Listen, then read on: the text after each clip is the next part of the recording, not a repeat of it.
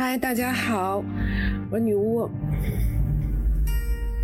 嗨，大家好，这里是 Terry。哎呀，一周哦，一月一更的火川地形的电台又来了，Terry 老师。对我们现在每次更新的时候，我说的都是快来，要维持月更的体面。嗯，我们首先还是来讲一下我们上次的一些复盘吧。首先呢，就是上了那个小宇宙之后，就是那位朋友，他。会一直都给我们留言，非常非常非常的感谢。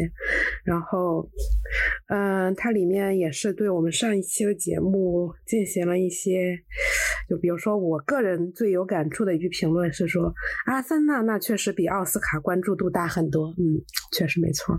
以后还是聊足球吧，反正 Terry 老师也看。嗯，然后我这边呢，对上期也没有太多的评论。有一位朋友。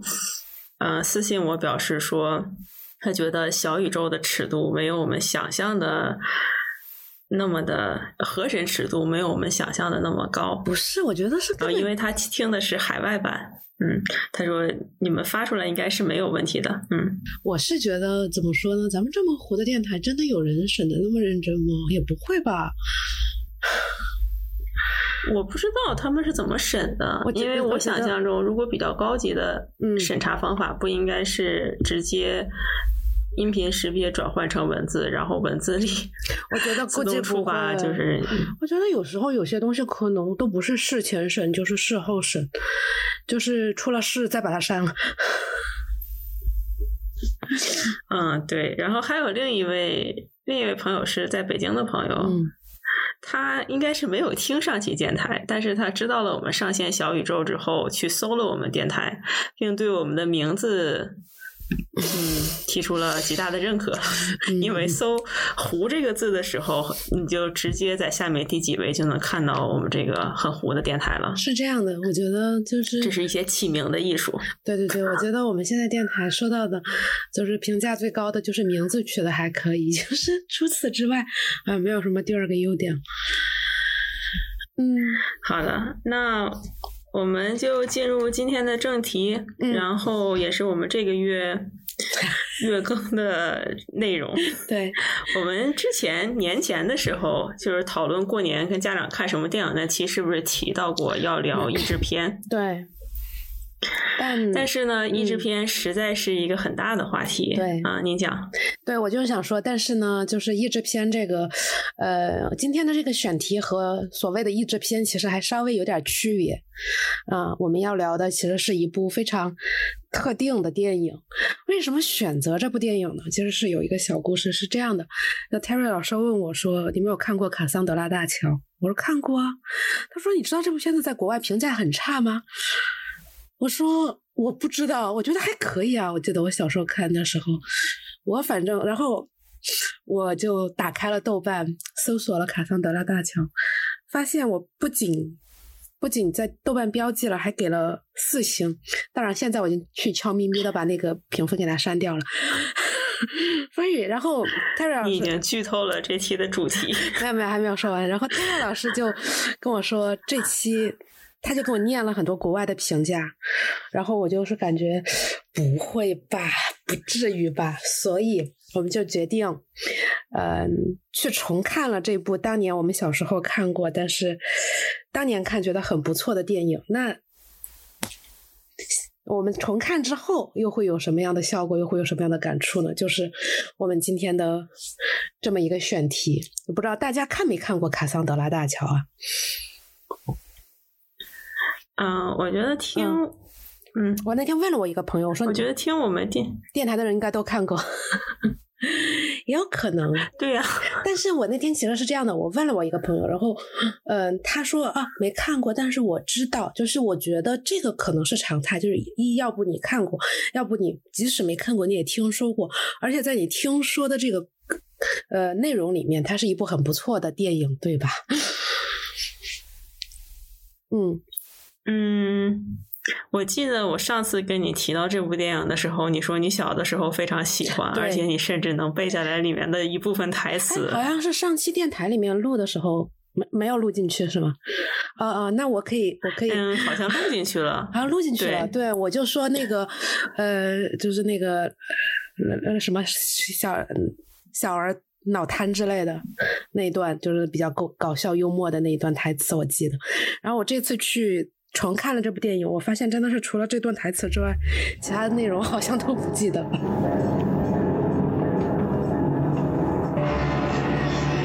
A thousand passengers sealed on a train. Why? Armed guards in spacesuits. Why? It is forbidden to leave the train alive. Why? A thousand human beings on a journey to nowhere with one way tickets to hell.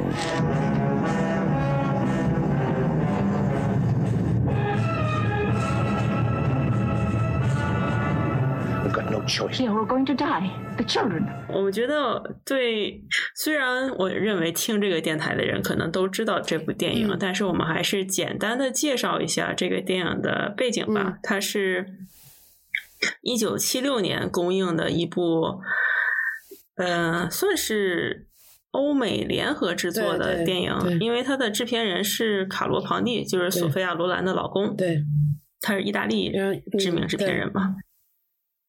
七十年代的时候呢，好莱坞是非常流行这种群星的灾难题材电影。嗯，然后始于七零年的一部电影叫做《机场》，但是我还没有看过《机场》，我只知道它非常的出名，而且当年提名了很多的奥斯卡奖。嗯。有点像是我刚才跟女巫老师介绍这个七零年代的剧情片的时候，我说你可以想象一下，就是现在肯导拍的这些阿加莎克里斯蒂的电影的明星阵容，只是替换成题材变成 灾难题材。嗯嗯，另一个我看过的同时期的，应该是比较出名吧。虽然现在回想起来，我也不知道它好还是不好。就是《火烧摩天楼》，保罗纽曼和。Steve McQueen 主演的，然后里面还有，呃，《Network》里面的男女主就是费唐纳威和威廉霍顿。没记错的话，这个电影里面还有弗雷德阿斯泰尔，也是一个很标准的七零年代的巨星阵容，有一些当红的演员和一些老牌的明星，然后作为配角出演。在这部呢，前面提到的这两部电影都要比《卡桑德拉大桥》稍微早一点。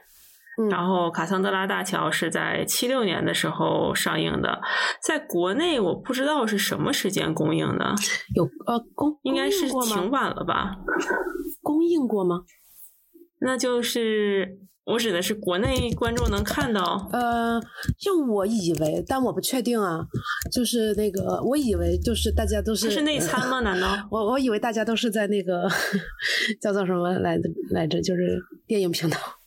啊，好，我我我这边看到了，一九八一年，那还挺快的。那他在欧美那个译制片，就是上译译制《卡桑德拉大桥》是一九八一年，那还挺快的。那他七六年上映，八一年就引进国内了。嗯，然后他的配音阵容里面，对于。我们这种不是很了解 上译配音圈的人，还是有一些熟悉的名字的。嗯，那确实是非常那个知名的配音演员。卡桑德拉大桥是中国引进的第一部灾难片。啊，呃，不是很确定是不是，但是有这个说法，反正就是第一部。嗯，灾难片是。嗯，这个电影的女主是索菲亚·罗兰饰演的，她的上译配音版是由丁建华配音的。嗯。就是我，就是我们现在搜的话，就是这个他的这些配音演员的名字都是属于那种，你把这个名字输入百度百科，我发现这个人都是当年的大佬的这种。不过也很正常，我觉得当年这种作为这种欧美引进的，估计重视度也还是挺高的。而且当年关注度这么高，肯定用的也都是些名配音。对的，嗯，还有就是。里面另一位比较知名的，嗯，呃，配李斯特拉伯格饰演的这个手表贩子的角色是尚华，他就是配《虎口脱险》里指挥家的。嗯，我觉得《虎口脱险》大家应该也都看知道吧？嗯，对，然后嗯，然后这就是一个基本的背景了。然后下面就说到了八一年国内引进，当然我们肯定不是在八一年看的了。不过女巫老师记得第一次是什么时候看的这部电影吗？我们还是稍微这样吧，先跟大家，如果你真的没有看过这个电影，我大致跟大家讲一下剧情，就是说。呃，出现了一个传播率非常高的病毒，然后他这个病有有病患呢，把相相当于把这个病毒带到了一节列车上，然后这节列车的人，他哎，你错过了，嗯，我错过了什么？不，你要讲剧情的话，你错过了它的开头非常好笑的一个设定。他说的是有一个北欧倡导世界和平的恐怖组织，要讲的那么细。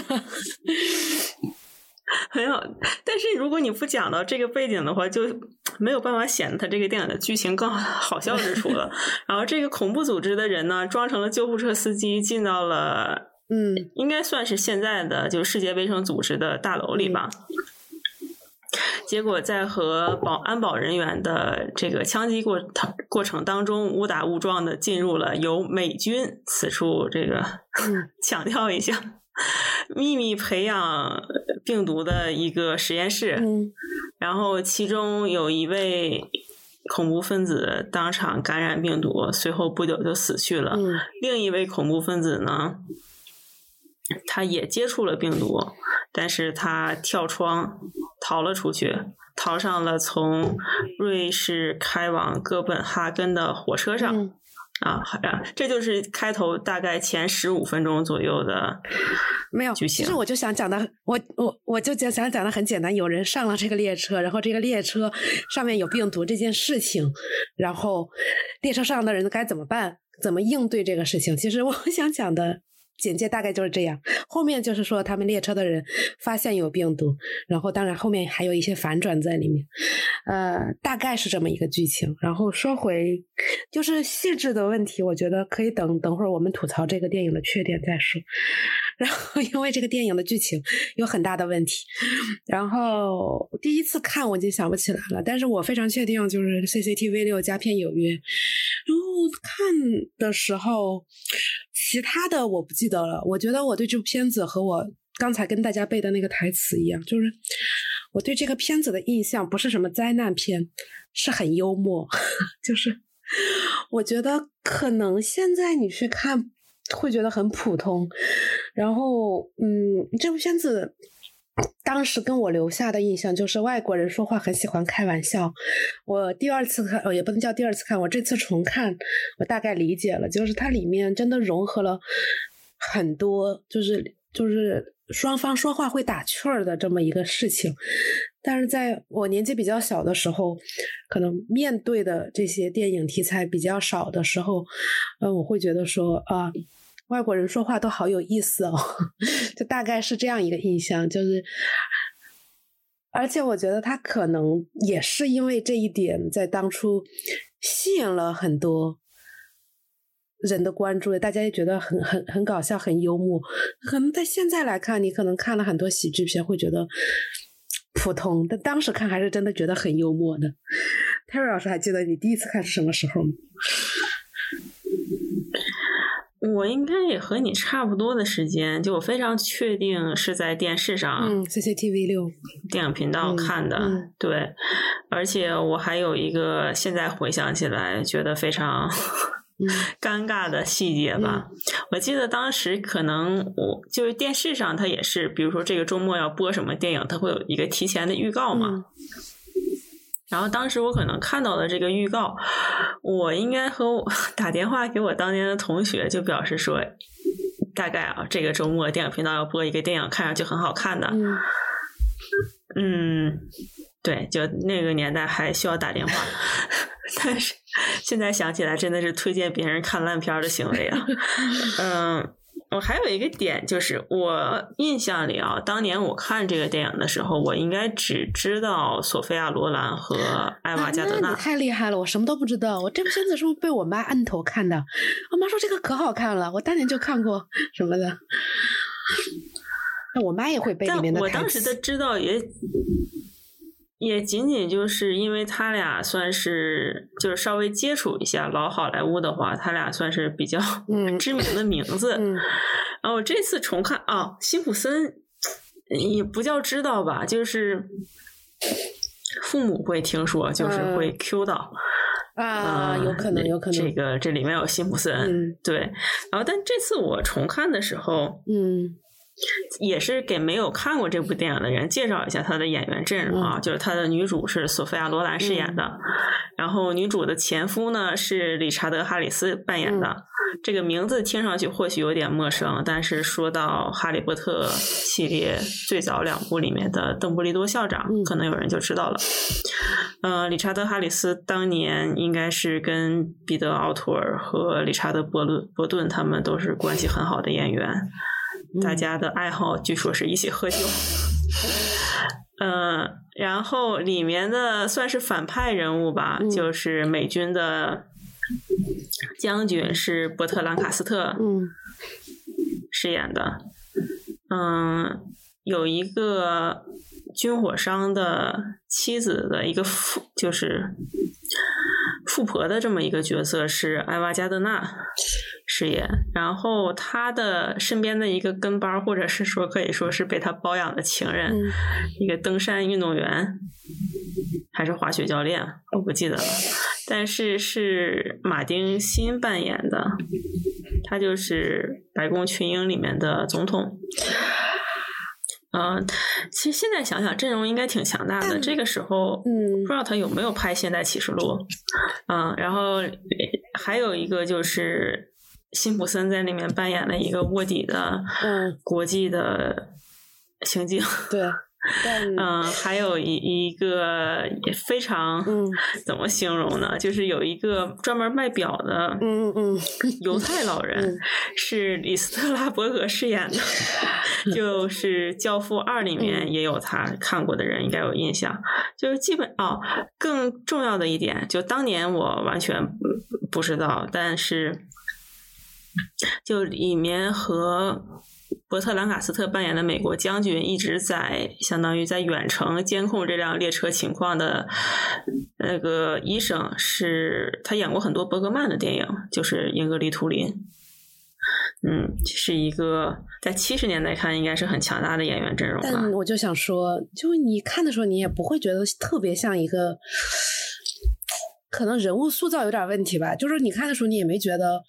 他是一个群星闪耀的，就没有觉得每个人某某些人表现出来了很好的演技，但不一定是他演的问题啊，也有可能是剧本的问题，没有觉得像那么像一个演员阵容有这么强大的电影。我觉得是因为他群戏可能没做的太好，嗯。我觉得他没有什么群戏可言。我觉得现在我们就可以进入下一个阶段了。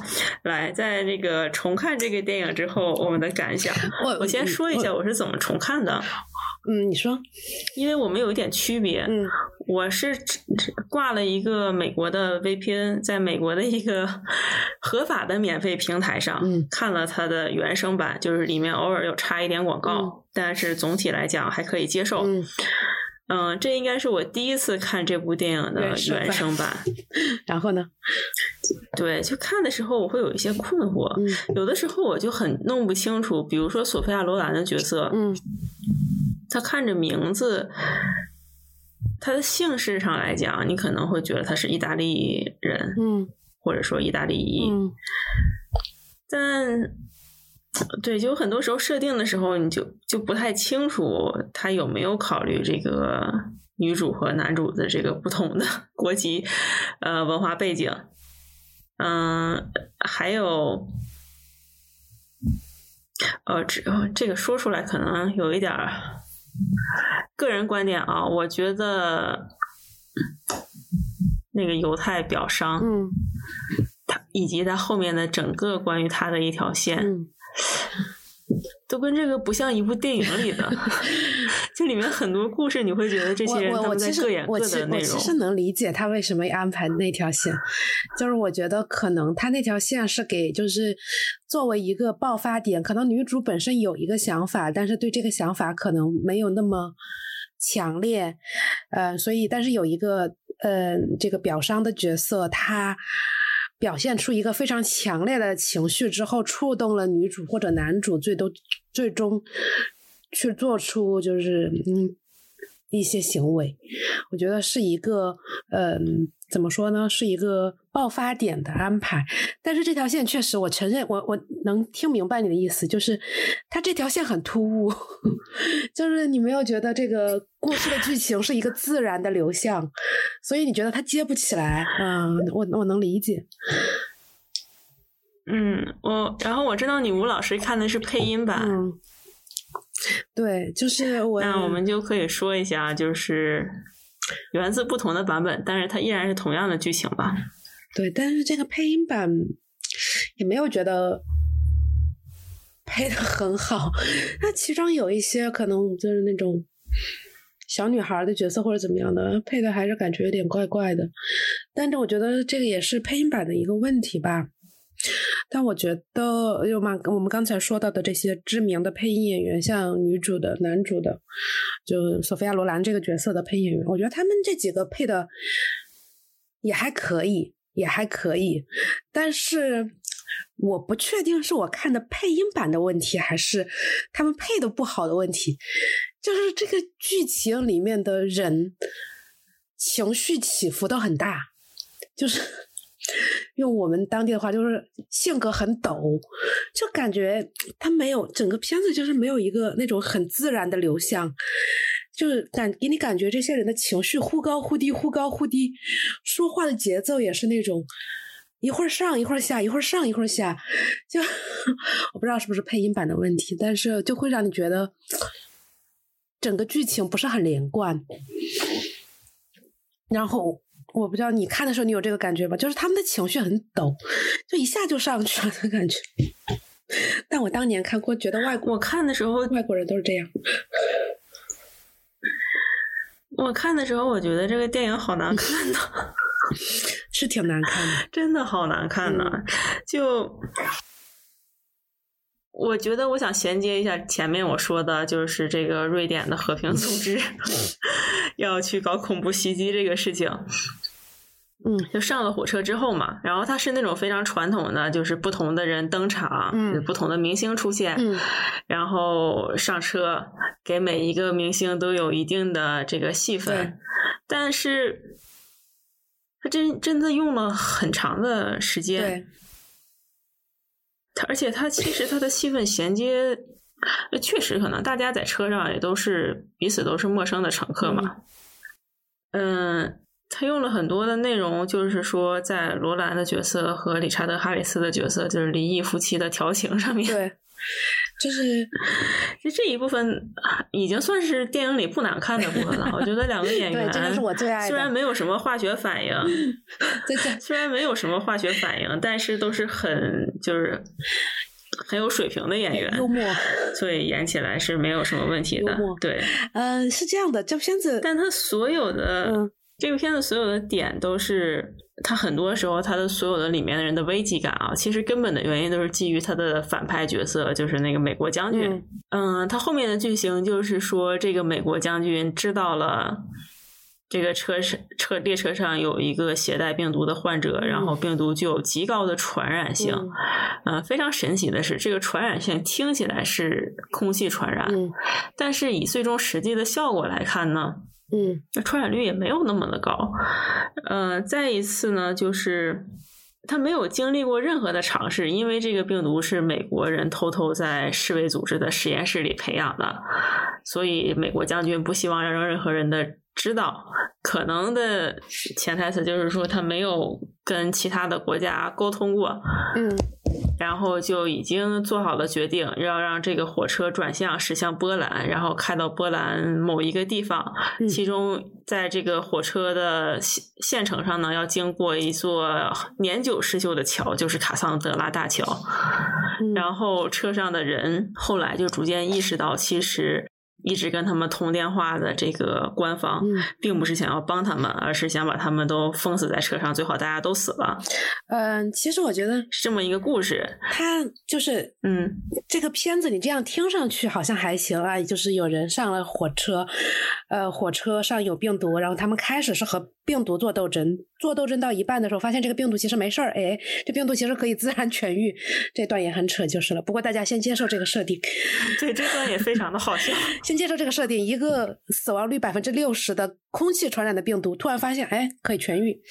好，然后这群人就要求说，啊，那既然这病毒没事，我们要下车。啊，官方这个时候不允许他们下车，因为他们不想让人知道有这个病毒的存在，所以决定还是继续往波兰走，走到卡桑德拉大桥，因为这个桥年久失修会垮，就想让所有的人都葬身在这里。当然，主角通过自己的呃努力救了一部分的人。大致上的剧情是这样，这个剧情听上去是不算差的，我觉得。但是问题就是，他前面四十分钟，就是这一群人在火车上唠嗑，这花了四十分钟，基本上都是只有一个信息，就是刚才说到的这个有一个病毒上了火车。就这段这个信息量实在太差了。还有一点我觉得很重要，就是虽然虽然。他们所谓的在和官方对话，但其实上只有男主在和官方对话。所以其实知道，就是你你要拍出，就是说那种呃病毒之下大家的恐惧也好，或者说大家不知道情况的迷茫也好，或者说大家对官方行行为的不认可也好，其实都是需要。一定的就是说，你知道这件事情在发生，你才会给反应，对吧？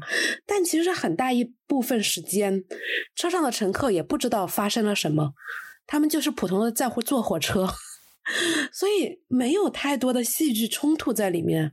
我觉得是这部片子，他请了这么多明星，这么多明星，他给每个明星可能都是每个角色都塑造了一个性格，但这些性格对这个剧情发展好像也没啥用。就是，而且这些性格或者说这些角色的之间的这个交流，其实跟电影剧情没有很，就是跟整个跟这个火车的病毒和火车这条线的剧情发展没有很强烈的相关性。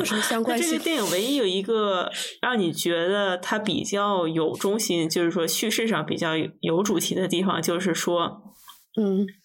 这些人意识到说，他们这个火车要开到一个肯定会坠毁的桥上，然后大家又不想死，不想死之后，所有的人就嗯，算是联合起来，跟在火车上的警方 对或者军方，这个已经是这是然后一起试图劫火车，但这是电影非常非常后面的，这个大概已经是最后四十分钟的剧情，这电影一百二十分钟。对，我觉得如果它的主要的。绝大部分的剧情就是，其实病毒没有什么事情，然后我们一起来跟军方、民间力量来跟军方作战，在火车上那个劫火车，这个电影可能会能好看很多。而且，但是就像你说的，他前面真的用了巨长的时间来做一些人物就包括说这个已经受到感染的病人在火车上到到处流窜，然后传染了一些人。嗯，这个事情完全不需要。拍那么久啊，就是短短的几个蒙太奇镜头就够了。而且我觉得他可能我们现在已经经历了太多次的，像非典、呃疫情啊之类的。呃，我是觉得大家可能对于这种传染病有更深刻的体验之后，看这个电影会觉得那里面的人很冷静。就是你想想想象一下，你的所在的车厢突然有人开始发病，然后官方派了一支医疗队上来把你车厢封死了，然后还不让停车，我感觉其实还是一个挺恐怖的状态。但是其实他在这里，其实车上的人配合度还挺高的，非常的淡定。但是他这里现在存在一个信息差，就是他们没有完全告诉车上的乘客发生了什么，这点我能理解，但是。总体上来看，就这里已经是到这个电影大概一个多小时的剧情了，大家的反应还是太太正常了。当然，这个正常也是可以的，但这么正常，你又一直拍，就会让人觉得非常的枯燥，没有任何的戏剧性在里面。我是觉得，而且他还有一种点，就是他们最后大家一起劫火车的时候。就会出现，我不知道里面有一对算是总在车厢里唱歌的一对年轻人，那你没有印象？就是他前面跟主角或者说其他的几个，应该说就男主的角色吧，没有什么太多的交集的。啊，这个，然后后来很快的，他们就进入到了大家都一起拿枪跟军方作战，然后而且非常有战略部署的一个。还有一点就是，这个里面的人的行 为，一个在你都看不懂，一个另一个位置，你都看不太懂。就是那你记得有一个人，就是他爬出窗外说要让就是车厢和车厢之间把那个就是连接的轨道给他。弄开，就是让前面的车往前走。啊，就是马丁·恩的角色嘛。对对对对对对，马丁·辛的那个角色，他的行为是怎么转变的？你还记得吗？我觉得就是完全没有任何的铺垫，就是他就突然就我，我觉得挺突突然。我现在印象最深的是，我觉得他那个角色。爬车厢那一段，车厢做的好差呀！这我觉得，就是以七十年代的标准来看，也很差。我觉得这个真的，呃，我觉得这个都还好，因为这一段，我觉得最大的问题，甚至都不是这个。我觉得第一就是这段的意义，呃，可能就是那种我尝尝试了，我被就是我被邪恶势力所打倒了的这么一段。但安排在这个人身上，我觉得是非常的不合理。就是第一，不知道他为什么要去干这件事儿；第二，他死了，大家好像也不是特难过；第三，就是他死了之后，大家好像也没有说能够，就是就是你把他这段剧情去掉，他不爬这个车厢，感觉主角后面还是会这么去做。他爬车厢和不爬车厢这件事情，对于这个事件的。影响感觉没有任何影响，就是一个非常让我觉得疑惑的设置。就如果比如说我打个比方啊，就是比如说可能这群人。开始不愿意不愿意相信男主的话，不愿意去配合他，然后这边有一个人非常支持他，然后自己去做出了配合男主的行为，还牺牲了。然后因为他的牺牲，大家看到了，比如说啊，原来军方是这么邪恶的，所以加入了男主的阵营，这一段就完全能成立。但是在这部片子里面，这个这一段剧情，他对这个推动。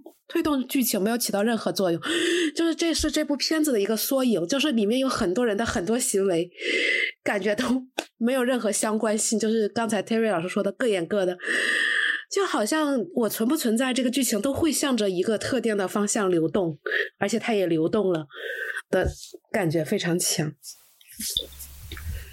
就这个电影的编剧，嗯，实际上是有有三个编剧。就在署名表上是有三个编剧，然后其中一个编剧呢，这里就要提到一叫，呃，其中一个编剧是《彗星美人》的导演约瑟夫·麦肯维奇的儿子。哦，嗯，就只能说，哎，就是才华这个东西，并不一定是靠遗传的。然后这个剧本就是给我的感觉，像女巫老师刚才说的，很多角色的人物，其实你有很多把他们这个行为合理化的方式，但是剧本里其实是没有完全没有的，或者说在成片里看到的故事线里是完全没有的。但是它有的是什么呢？你会觉得它里面的，如果你把只只把它和单独嗯跟他最有紧密联系的那个人物来看，你你觉得他们似乎是有一条感情线是成立的，就比如说女主。和她前夫，呃，这个有种种矛盾，但是一直在调情，最终复合。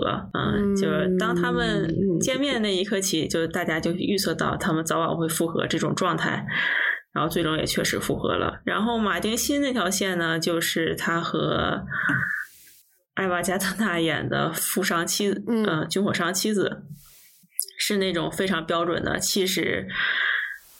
没有什么感情，但是多多少少有那么一丁点儿的感情在，就是里面他俩的这个情感线上来讲是是比较合理的。就比如说是有钱的富商太太啊，包养年轻的小狼狗，然后但其实这个男的就是对他没有什么太多的感情，只不过是最后的紧要关头的时候，嗯。稍微想了一点他的安危，就这么一个。嗯，没有怎么说呢，不是一个好人，但不至于完全没有人性的这么一个设定。但是他有没有到了那种能所谓的为了整个就是大家的安危试图去做的一件事情？然后这件事情对这个车的，就是对整个一个情况没有任何的改变。然后甚至说，你包括我一直说那个瑞士钟表商的线。就是那个表贩子的线，他独立出来就是非常像这个人，可能我一直觉得他是不是个小偷啊？为什么？因为他如果他想偷的话，他应该是有非常熟练的手法的。为什么？就是他跟人握手的时候，可以把人的表摸掉。哦。我我不知道他有没有这个设定，但总的来说，他这条线就这里我们就完全的剧透啊。那他这条线到后面意识到这个车不会开往哥本哈根，而是要开往波兰的时候，然后具体到波兰一个以前有集中营的地方，他就进入到了非常的关于他是犹太人嘛，就是关于二战的痛苦回忆，然后最终觉得。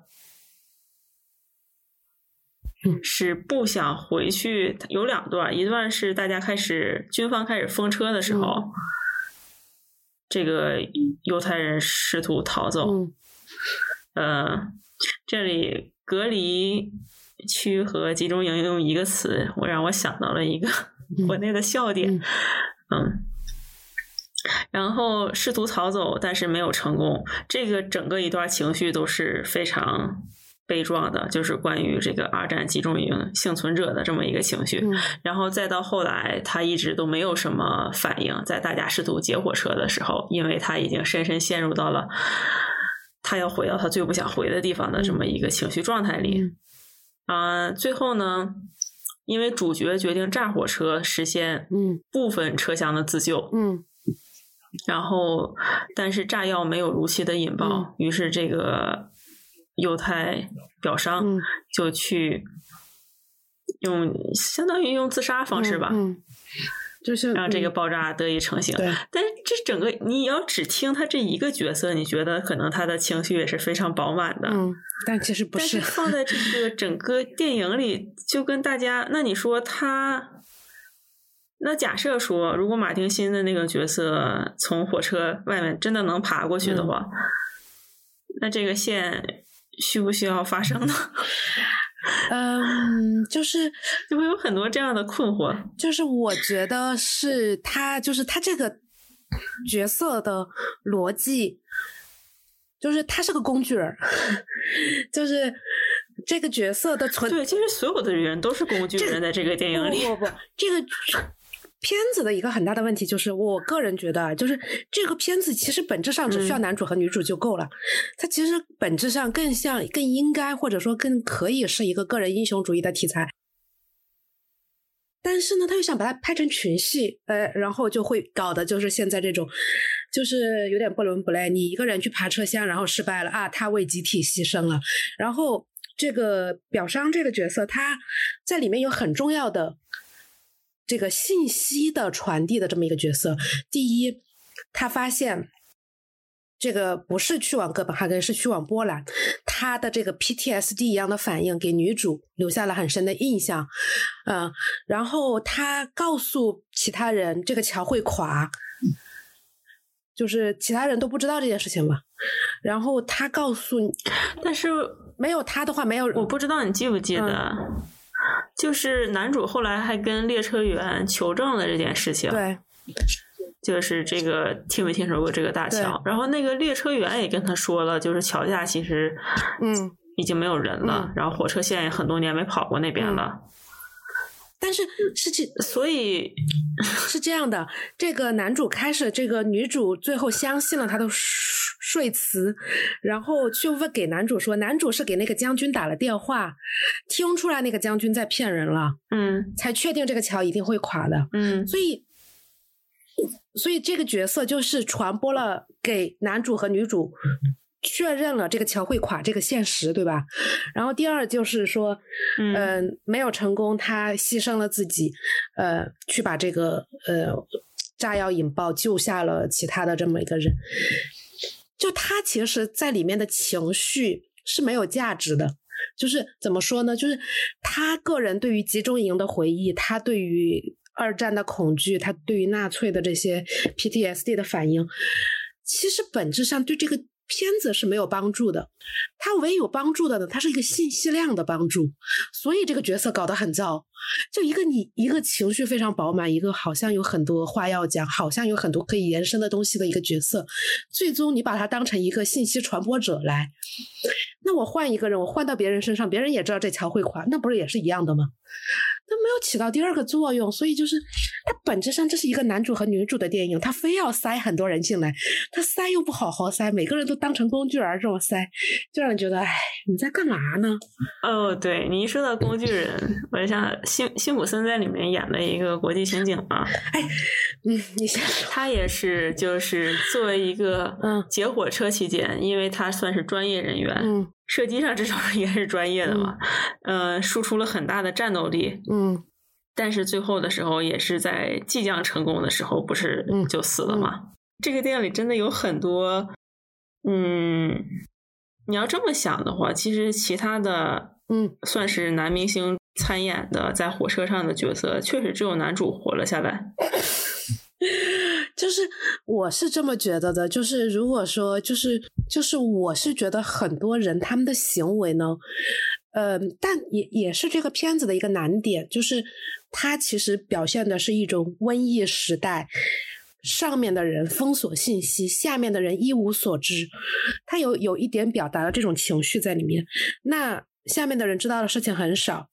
他就很难像男主一样的去行动，男主就是一个对吧，什么都知道和官方直接对话的人。但是我觉得下算是信息量上，他下面的这些人确实是很难说，我能够一有一个很好的能够去面对这个事情的东西在里面。所以他这些人，他们就处于一种。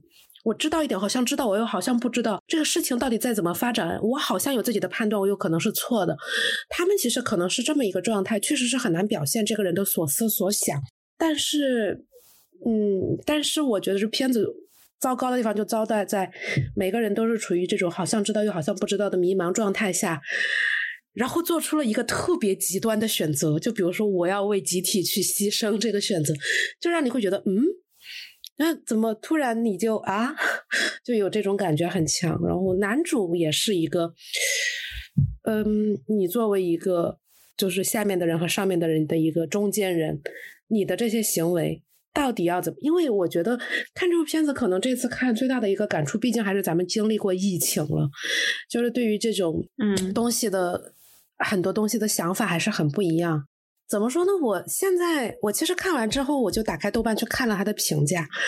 二零二一年的评价非常的多，就我觉得就是大家在经历疫情的时候，而且经历了很多呃和信息上的一些不对等，或者说经历了疫情的很多恐慌啊也好，或者说甚至是希望的东西也好，我觉得大家可能会对这个上面他要讲的核心的东西。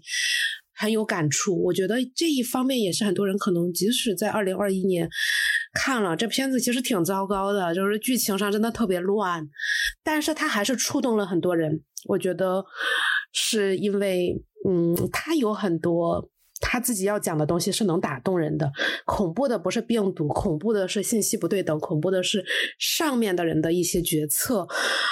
我觉得这些部分都是很好的，都是很能够。在现在这个时间点，特别是能够打动到大家的，但是也是因为我觉得大家已经经历过这些东西了之后，不会再像以前那种怀着看万花镜儿一样的心情去看瘟疫片了，就会更多的会觉得说啊，这个不对，这不合理，不是这样的。就是我觉得还会有很多这样的心情在里面。就我当时看到，我当时看到他说啊，这个病毒致死率百分之六十，我就觉得。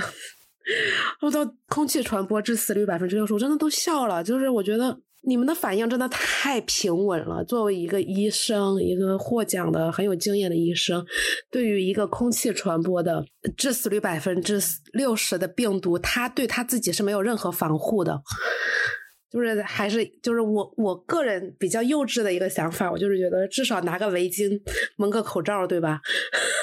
就我就会有这样的心情在里面，我就觉得他在这些设置上、细节上、人物的心情转换上，作为一个已经经历了疫情的人来说，我就觉得 很不合理。我觉得，嗯，就有一个很大的核心点，我完全没有把这个电影当做文艺片看，就不像是十几年前有个电影叫《传染病》，不知道你有没有看过？看过。我觉得那个就是一个很标准的文艺片，因为它真的是。如果它真的是一部瘟疫电影的话，它至少应该有展露一些。我觉得，比如说其他国家不让这个火车停，呃，其实这是一个完全非常真实的东西，是可以拍下来的。就在我们疫情期间，其实嗯，大家也经历过类似的，对对对。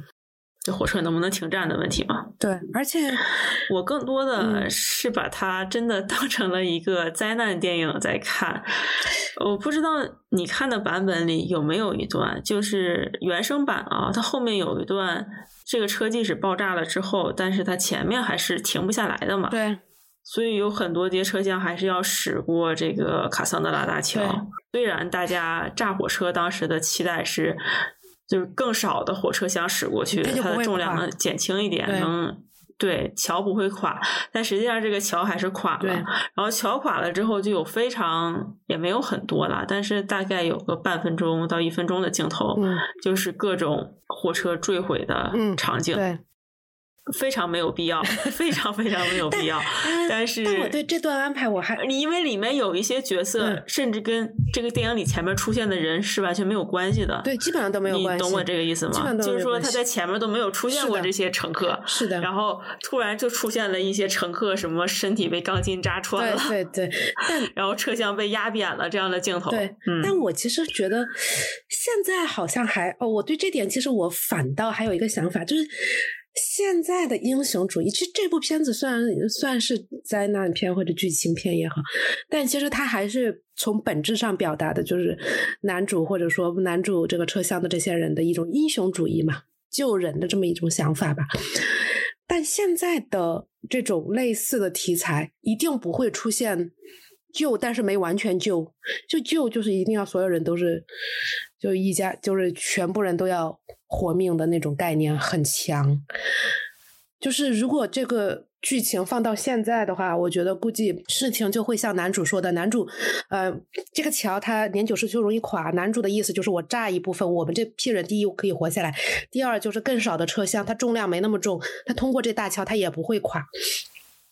如果是按照现在的话，这个事情就应该像男主说的这样，就是更少的车厢过去，就比如说刚刚开过去这桥才垮之类的。但是这部没有啊，他就让都是这个火车一上去就垮了，这些人还是死了。就我就觉得他就是那种。你不是上帝，就你你你你想的很好，但事情不会按照你想象的这这样来运行。你以为你自己在救人，你也只能救到少部分的人。我觉得这部分的主题就是拍的怎样，拍的肯定是不怎么好啊。这部分的，就是钢筋穿人的这些也拍的不是很好。但是我觉得我对这部分主题我还是喜欢的。就我觉得，嗯。嗯，使整个剧情显得更真实一点。虽然这个剧情本身已经很不真实了，但我是觉得，如果你就那种一己之力能救所有火车的人，我反倒会觉得，哦，你谁啊？而且现在就特别喜欢搞这种一个人可以救所有的心情。你你你，你不觉得这样其实反倒还好一点吗？我是觉得这个电影如果放到现在拍的话。你不能讲这个电影放到现在拍，就是里面一些人物类似的人设的人物放到现在的一个群星电影里的话，它可能出现的一个结果，就比如说，嗯。嗯，这里边不是毒贩和国际刑警都死了吗？然后你要现在拍的话，可能就是比如说国际刑警牺牲了，然后这个毒贩受到了一定的感召，投案自首了。或者是说 反过来，这个毒贩为了全车这牺牲了，然后国际刑警活下来了，但是。决定对其他的事情，对他的就是其他的朋友什么就不再追究了。嗯，这种比较像在像是现在会有的这么一个结局。嗯嗯嗯。然后再一个就是。我们要提到，里面虽然也是群星主演啊，但是很显然，伯特兰卡斯特他们应该跟其他人 就完全的没有对手戏嘛，就是只需要坐在一个屋子里拍就好了。我这次看的时候注意到一点，我不知道你们有注意到，嗯，兰卡斯特的演的将军，他当时不是有一个助手嘛，就是 Major Stark。你不觉得他长得挺帅的吗？没有注意到。然然后后来我搜一下，这个演员也不算是特别出名，但是他其实他主演过六十年代的一个还算有一定知名度的意大利电影。嗯，就是也是演过男主的这么一个设定。然后我刚才看到啊，他的中文版的配音是童自荣，没有注意到。啊 是我最后在看到片尾的时候，因为片尾其实讲的内容不就是说兰卡斯特警告了图林扮演的女医生，就是你最好不要把这件事情说出去，要不然你有大好的事业前景。不必要做无谓的牺牲。然后兰卡斯特的角色走的时候，他旁边那个少校就是又给别人打电话，想汇报他的情况。也就是说，其实更高一层也有在监视他，就是也有对也有在监视这个将军。嗯。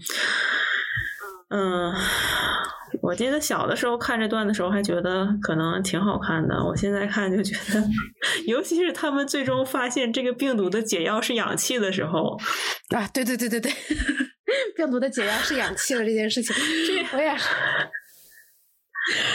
这这是这这一段真是绝了。那小的时候看不会觉得那么就是。就是可能现在我还是刚才那句话，经过疫情，经过嗯非典之类的之后，就看有些东西会觉得很。是小的时候没有什么正常的电影审美。也不是，我觉得这部片子好的地方，其实就是我刚才说的，就幽默，就很幽默。就它有很多插科打诨的地方。作为一个小的时候，嗯，没有怎么接触过，我觉得不只是说电影，没有接触过太多。国外的这种开玩笑啊，或者说会，就是我觉得就是有点像在日常生活当中去开那种玩笑的方式，肯定是很受限于你的母语的。就是我就比如说像编辑部的故事的这种对话，肯定是很难在国外的幽默题材里面出现的。那相反，国外的这些。说话之间的插科打诨也很难在中国的这个题材里面出现。那小的时候看的外国片又少，就会是一个很好的契机去接触到国外的这种幽默的方式吧。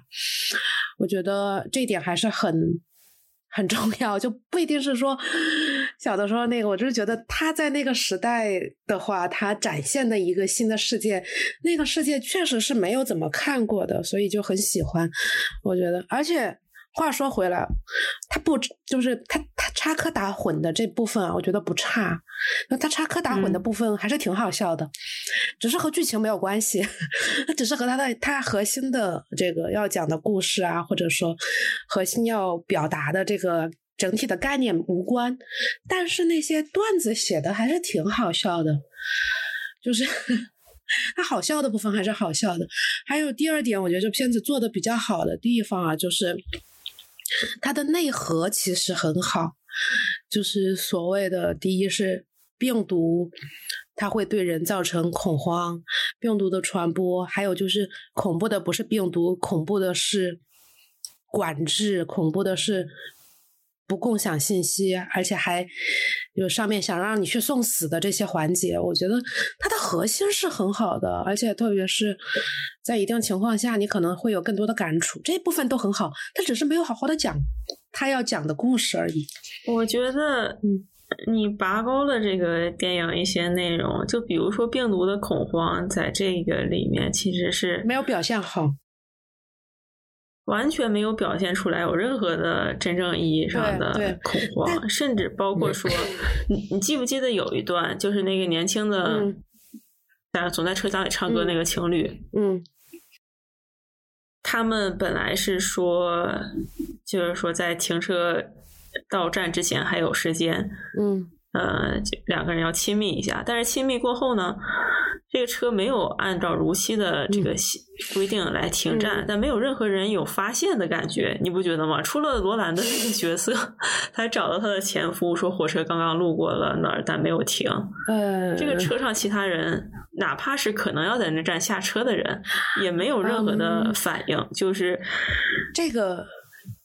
这个就是我刚才说的，这片子有很多地方，它就是这样，就是就是我我打个比方，你坐火车，你会真的一直盯着车窗外看到哪儿了吗？其实很多人也不会，就是停车了看啊，到这站了，但那我该下了。其实很多人就是这样，所以你到站了，过站没停车，你没发现这件事情很难理解吗？我觉得不难理解，但是。所有的人都没发现，合理吗？我觉得如果你要在那站下是这样的，也不合理，也不合理。这就是我我要说的。你说不可能吗？我觉得也可能。你说合理吗？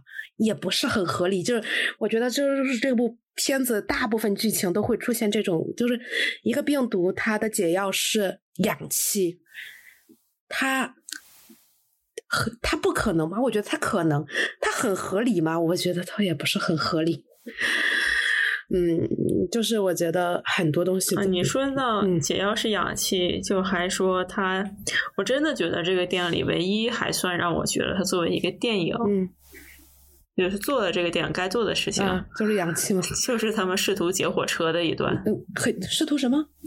就是节奏上还劫火车啊啊！就是最后的部分，对，就是你对最后的部分还让人觉得，如果他有把大量的时间用在大家试图劫火车，无论是先对这个我先对在火车上的这个军方势力劝导，然后在最后劝导不成，大家再动手，呃，这一部分流程还。是一个比较常规的电影套路吧。它前面有一段不就是说，嗯，派了一个直升机啊，对对对对对，把尸体运走。那段我也看不明白就是了。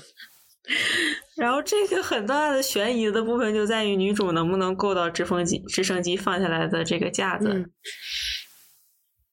真的就是令人非常非常的疑惑。那为什么你就直升机不放下来一个架子，比如说给他们一个密封的袋子，然后他们把尸体扔下去，然后大家再下来，把这个尸体带走不就得了吗？就是这也是可以实现的呀。我觉得就是很多点对，但是这个片子你如果说后面部分，其实它从某一个点到后面的结尾，我其实都还挺，我不能说很喜欢吧，因为我不觉得他拍的。很刺激，就包括他劫火车这段，我觉得，嗯嗯，我觉得不知道是我观片量不行还是怎么样，就是我觉得这个封闭空间拍的不太好，但封闭空间难拍也有可能，我觉得拍的并不刺激啊，就是，嗯。不觉得很好看，简单来说，但是从剧情上来说，我觉得从某一个点到结尾的剧情，我都是喜欢的。首先和军方沟通不成，他们决定劫火车，就是暴力反抗。暴力反抗之后，发现失败了，还是需要有人牺牲才能完成这件事情。这第二、第三就是。牺牲了之后，完成了这件事情之后，还是不能拯救所有人，还是有人死了。这一点我也很喜欢。第四就是，呃，威胁其他人说不要说出去，说你不就是哎所谓的上级管制，然后再回头转过来说啊你在威胁别人，你觉得你自己掌控全局，那比你更高一层的人其实也在监视你，说不定下一个就是。要让你闭嘴，对吧？我觉得这一部分的内容，就是从内核上来说，我都还是挺喜欢的。啊，拍成怎样两说，就是这部分内容我都还是喜欢的。但是前面这一部分，就是就是它没有连起来，一切都没有连起来的感觉。就是除了插科打诨之外，也不知道这人怎么想的，也不知道这人为啥要做这事儿，也不知道他们在干嘛。就是刚才你说的。病毒不恐慌这一点，我其实就是跟我前面说的，就是你其实不太确定这个车厢的人对于这件事情的了解度在哪，所以他们也不知道他们应该。这个车厢的人对于很多事情都没有反应，但但你不知道他们，你不觉得吗？对，但我开始的理解就是说，他们可能真的不知道，因为他那个广播在说什么，好像也不是每次都。拍吧，所以你也不知道他们知道什么，也不知道什么。然后他们就是对很多事情真的有反应的人，就是那个有 PTSD 的犹太商人，但是他的反应又跟车发生的情况没有很大的关联啊。当然跟车改向去波兰有关联，但主要原因是因为他以前个人的经历，所以。嗯，这不知道是七是七十年代的人太冷静了，还是说这个电影的剧本就真的很搞笑？嗯，不过我同意啊，就是你给他升华的高度，其实这个已经达到了，是吧？就我觉得。超出了这个电影拍出来的效果。没有，我是觉得，不过我不能有一些东西，现在要承认一点，嗯，他们风车的时候，嗯，对，现在看也也蛮有意思的，就是一堆穿白色衣服的人风车的这个场景。呃，而且还要送你去死，又不允许停车。但有些东西，我觉得可能确实是升华了，因为毕竟经历过一些事情之后，对他会有一些不一样的感触了吧？嗯。不过我嗯，说不定这这个后面应该就是要要把这句话剪掉。而后面这个除了兰卡斯特的角色在被监视之外，应该某一天拍他退休之后开会，然后被人嫁出去。好了，嗯嗯，可不是我说的。嗯，我们。就是关于这个电影也吐槽了很多，也闲聊了快一个小时了。我觉得最后可以说一下，就是跟这个电影有一定相似之处，但是会觉得比较好看的电影。我来先说吧，因为我看的时候其实想到了一部电影，嗯，我不知道你看没看过，也是七六年的，设定在火车上的，叫做《银线号大雪案》。是一部喜剧片，没有。嗯，吉恩·怀尔德和理查德·普雷尔主演的。然后，它真的是那种发生在设定在火车上，然后封闭空间里，它有很多。应该没看过，因为我看的封闭空间的东西就是挺少的，都不知道。拍到哪哪种算是拍的特别好？有一点像是七十年代的西北偏北感觉，就是你在火车里遇到了一个很神秘的金发女郎，然后有很多大家的这种西北偏北这样的片子，忘了，嗯。是一个很好看的动作喜剧片，然后是在火车设定，因为年代相近嘛，我想到了这个。然后另一个，我觉得它是一部好看的灾难电影。女巫老师说不能推荐这个，不是，我不是，不是，不是，不是，不是，你不要瞎说。我不是说不能推荐这个，我说的这个不是灾难片。但是你这部也不一线号大血案也不是啥灾难片，就是。我你可以继续说，也不是灾难片，对，就是说它让我想到了。这些电影就是《空前绝后满天飞》。哎，这些这些艺名真的八零年的喜剧电影，这些艺名真的太牛皮了。现在看看，就是感觉我就是 一看就是七八十年代那种，像是香港翻译的。对对对，就那种很认真的翻译的那种感觉。嗯，《空前绝后满天飞》呢，就是一个明显恶搞了很多七零年代。嗯。其实它基于的是一个五十年代的灾难片，但是因为它上映的时间节点，大家想到的都会是七十年代这些灾难片。然后它是真正的群戏，嗯嗯，就是没有谁是绝对的主角和主线。然后，嗯，里面和这部电影。让我想到的一个点是，它也有体育明星出演，就是《空前绝后满天飞》里面，贾巴尔扮演了一个副驾驶。说到这点，不得不说，我觉得辛普森演戏其实挺好的，就挺正常的。你看不出来他是一个体育明星在玩票，他没有感觉他是正常的在演电影。是，但是他没有太大戏份了，没有太大戏份。没有，就是没有什么对，不像现在。你想说谁？我想说现在的有一些 NBA 巨星，有一些，就是嗯，有一些，对，就懂的都懂了。他有一些演的很好啊，就就是有一些演的不怎么样，就什么要演主角哦，对，加内特的，嗯，我想说你还没有看是吧？还没有看，加内特演的好吗？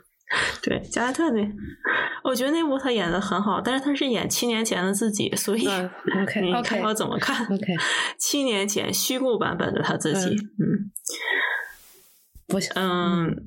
不像有些演大灌篮的对吧？但我要说清楚，大灌篮二一还是可以，一还是可以。嗯啊，这部在豆瓣，这就是这部电影让我想到的两部电影。然后不知道你有没有类似的推荐？我先说啊，这部电影在豆瓣的主演页面，贾巴尔可是第一位。嗯。啊，你是说《空间绝后满天飞》吗？对。会想到什么电影？我想一想，我觉得没有太像这部电影的吧。就你刚才说的那种拍传染病的电影有吗？估计还是有，但是那就是传染病啊，对，就是那就是传染病啊，对。但是传染病，但是传染病和这部也不太像，对，也不太像，也不是这种。传染病就是真的拍传染病，这个电影其实它不是一个瘟疫电影，我就想说，它更多的是是封闭空间动作片儿封闭空间动作片 的话。生生死时 速 不止啊！那些 那些，你不觉得如果他是那些，如果他好看的话，他就是生死时速了。不是生死时时速，还有那几个那种飞机迫降的那些片子，那都是封闭空间动作片啊，对吧？但是他这部也不太像那几部，就是我称之为就是移动移动交通工具当中的动作片的那种类型。嗯。因为他动作的部分真的很少，前面拍了很多，就像你说的，有的没的，有的没的。对，《生死时速》真的很好看。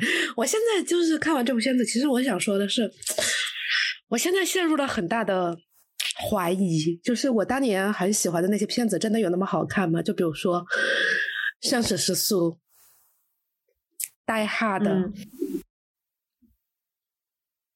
真的很好看。我觉得这两个以当年他们的海外票房，嗯，不能叫海外票房，就是他们的本土票房、北美票房来说，应该是好看的，因为当年他们确实至少在当年吸引了很多的观众。还有卡桑德拉大桥，当年是一个票房比较失败的电影。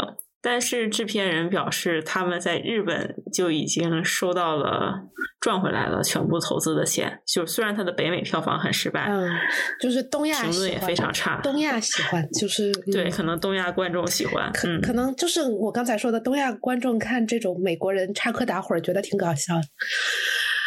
嗯，也不能是美国人。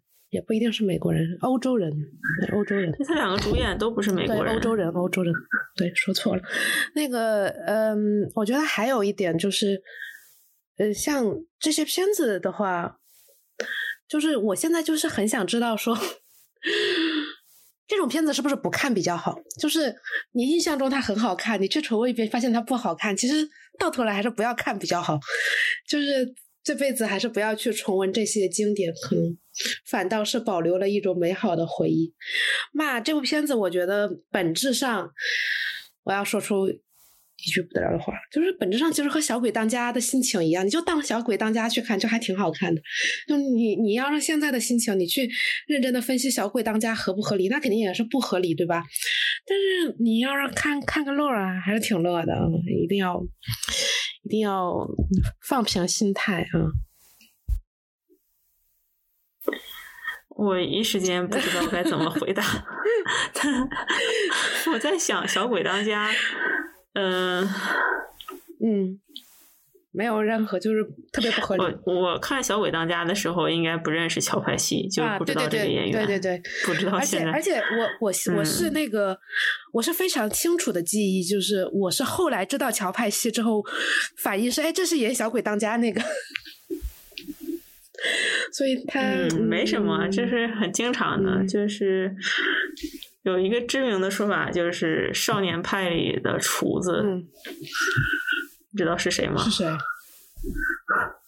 德帕迪约呀，《少年派》就少年派里的厨子，少年派是哪个少年派？就是李安的少年派啊，厨子，当年有厨子，对，应该是德帕蒂约的什么新闻啊？就是他的他大家给他的描述就是少年派里扮演厨子的法国演员。嗯好，呃，这部片子里面有厨子吗？嗯，我我看了一下简介，不仅有厨子，而且是个重要角色。嗯，完了，老年痴呆了，真的。